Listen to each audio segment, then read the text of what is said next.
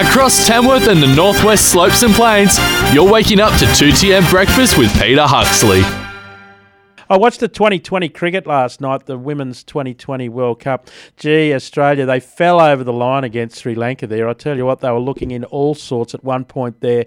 They were three for ten. Alyssa Healy, who's been our trump card over the last couple of years, she got another duck. And it was a cracking delivery that got her out, don't get me wrong, but her feet were absolutely nailed to the floor there and she didn't move them at all and she paid the price with a moving ball. Uh, that, that I think it's Praboba. Praboba or something like that, the Sri Lankan uh, opening bowler. Gee, she can move a ball. She's fantastic. And she cleaned up another one as well. I think it was Ash Gardner as well in the first couple of overs. Removed the top three batsmen. Meg Lanning came in and she's not in very good form either. And neither was the other girl that got all the runs for us. Uh, I can't think of her name.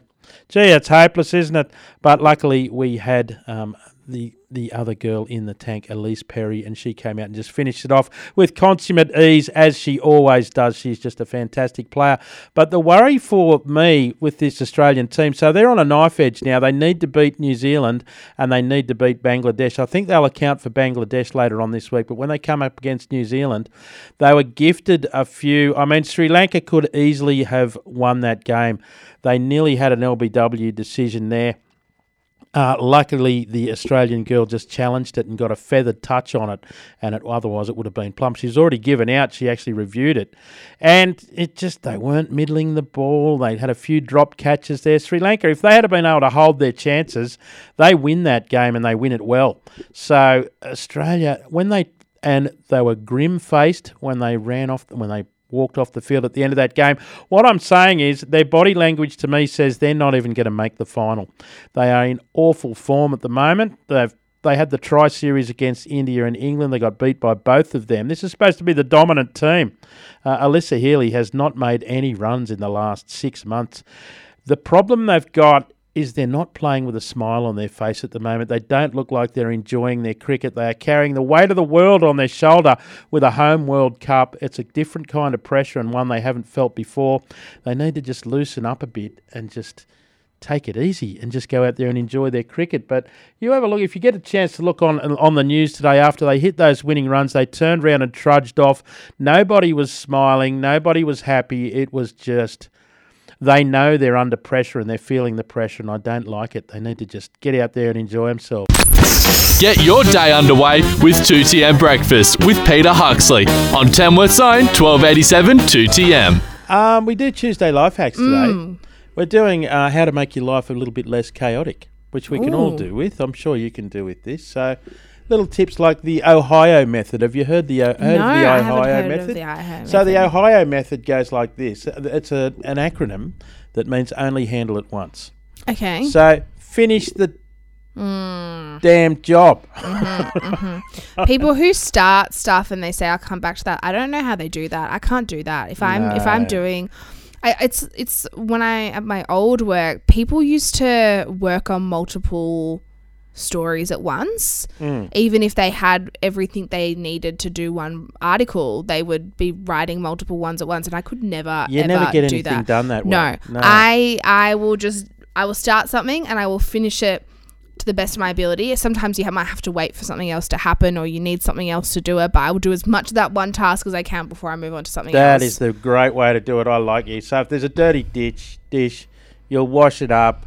Yes. Uh, dry it yes. and then put it away. Like I know Correct. someone, I, I have someone close to me that does washes up the dishes and then just leaves them on the sink, and then the next thing will be puts the goes and gets the junk mail and then just leaves it oh. on the counter. And I say, just put it in the bin. I take when I get the junk mail.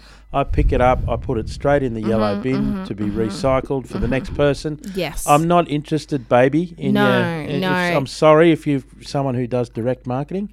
Uh, I'm not your guy. No. no. I had a housemate who, and I used to get so angry at him for this, would take, when the bin got full, would take the bag out, tie it up, put a new bag in the bin, and then leave the rubbish bag next to the bin, the full rubbish bag. Yeah. And and the where we lived, it was literally the kitchen. You could just walk through the kitchen, go out the laundry door, and the bin was there if you wanted. You didn't even have to step a foot outside because you could just lean you out the door, open it. up the red bin, and lop it in. Yeah. It was not See, hard do, I work. get the same thing. Hang it off the doorknob. I get oh, the hang off the doorknob one. Why? Do you just, get that? No. Yeah, like yeah. just take it. And it's, it's just ten take meters. it out. Yes. It was. I used to get so angry until one time I just put it in his room because I was like, if you're not going to put it in the bin, it is going in your room. How did that one end? Um, I think he was just too shocked to do anything, which mm. is normally how people react to me in one of my moods. Mm. I think they mm. just get a bit, whoa. You have moods? Yes. Oh, when people wow, do things okay. like that, not mm. not at work so much. Or I you do, but I'm I'm in a little studio, so no one no one can Okay, no one yeah, can see yeah. Me. No, I, I like the only handle it once, so... Oh, look, this is this is what it says. Dirty dish, rinse and put in the dishwasher. Dishwasher full, run it as soon as you can. Put the last dish in. Mail, carry junk mail straight to the recycle bin. Yes. It also takes less mental space because there's less remembering.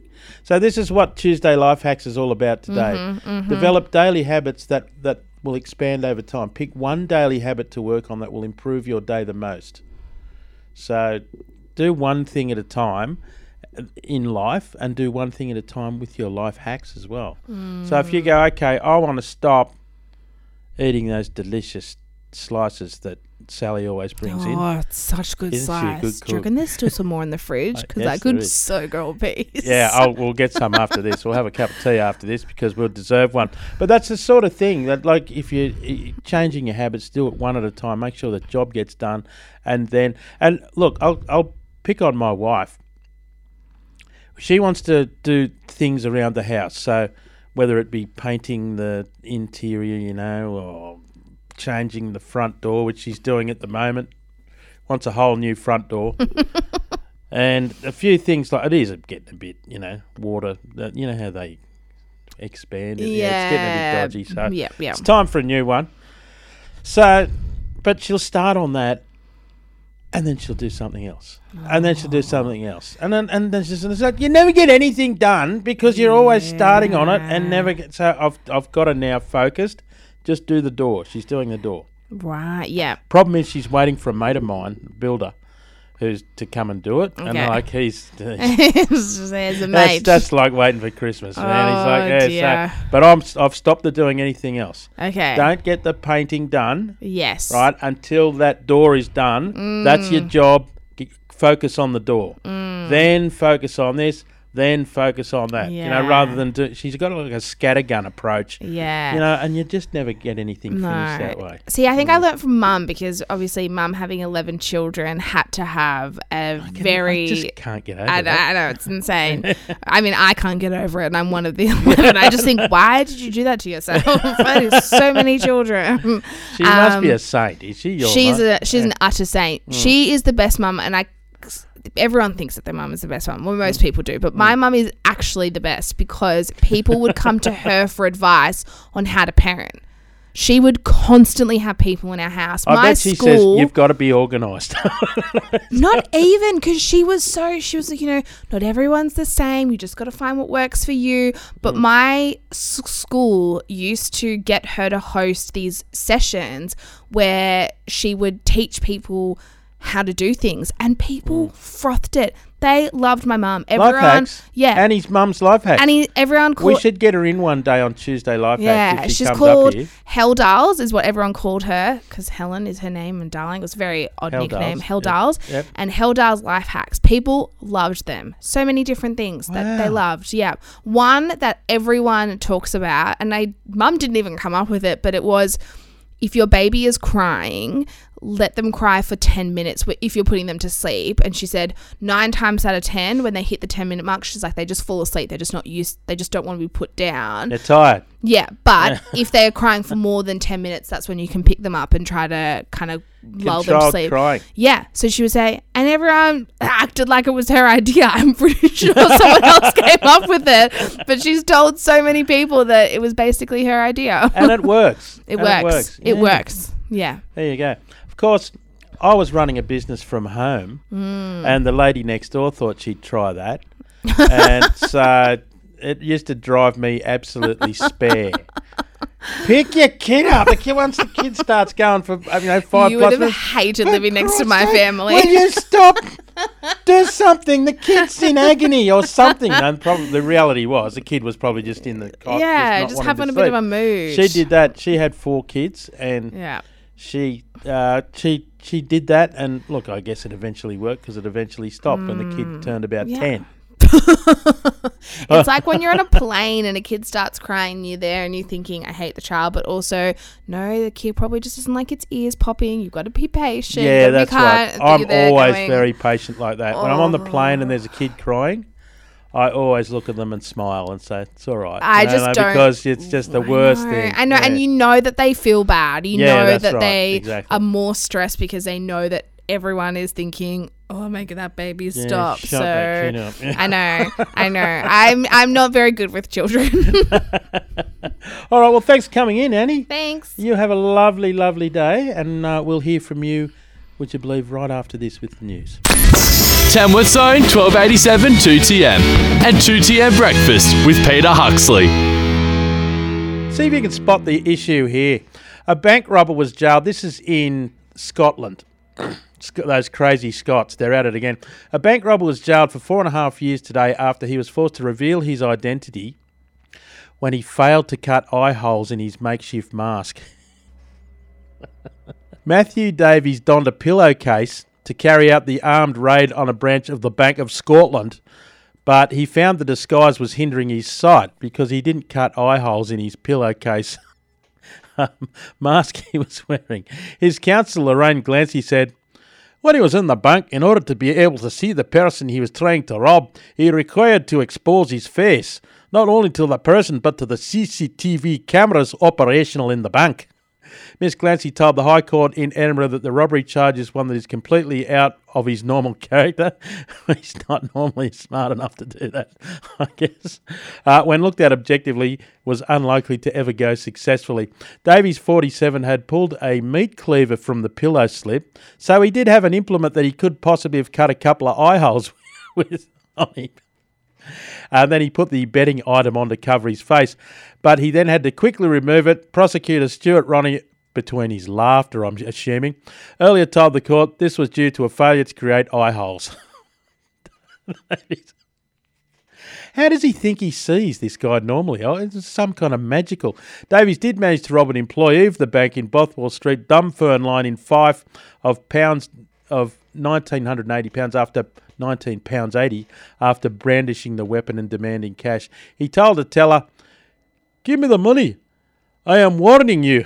He was initially given um, about three hundred quid, but demanded more money. He motioned towards the female customer.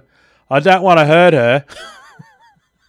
with, his, with his face fully exposed.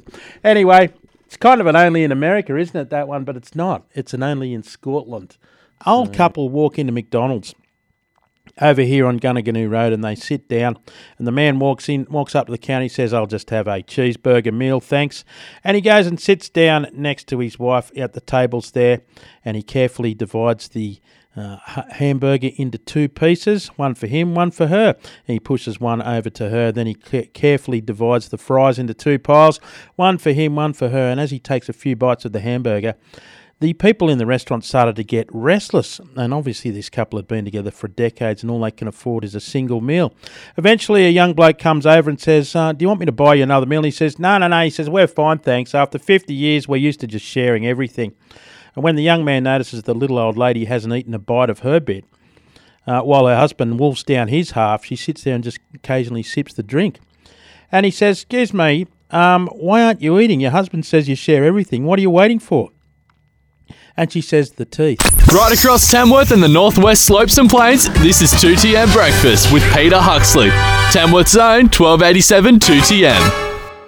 That's exactly right. We're back. Hope you're well this morning, doing Tuesday life hacks this morning. Tips to make your life less chaotic. I love that Ohio method. Only handle it once. Get it done. Get the job done. Creating external accountability and dead deadlines is my favourite, says this person. If I invite a friend over for dinner, better get my room clean before they come over. I don't understand what that one is. Creating external accountability means if you, you create something so you can't avoid it. So got mum coming over, I better mow the lawn, for example. Because it's better if your dad comes over. My my dad, he was a lawn Nazi, if I can use that term. So he would, his lawn would be clipped, edges done to a, you know, you could you could rule a line with his edges, that sort of thing, and his his lawn would always be look absolutely magnificent, like a putting green just about. And funnily enough, my son is now a greenkeeper, he, and he loves it. So maybe he's in, maybe it skips a generation, because by his one is like military. his, his like a military haircut would be his front lawn and his back lawn. Just everything, not a hair out of place, boots polished, beautiful. Mine's like a hippie. Just goes, you know, I find it an annoyance when the grass grows. So, ah, no, I'm always fighting against nature. That's the way I look at it. Whereas he was like, he had it under control. It was all beautiful. I think I had to, I had to mow the lawns before he come round. Otherwise, I would never hear the end of it. So inviting him round would, in effect, be saying, "You got to mow the lawns, you hippie, loser."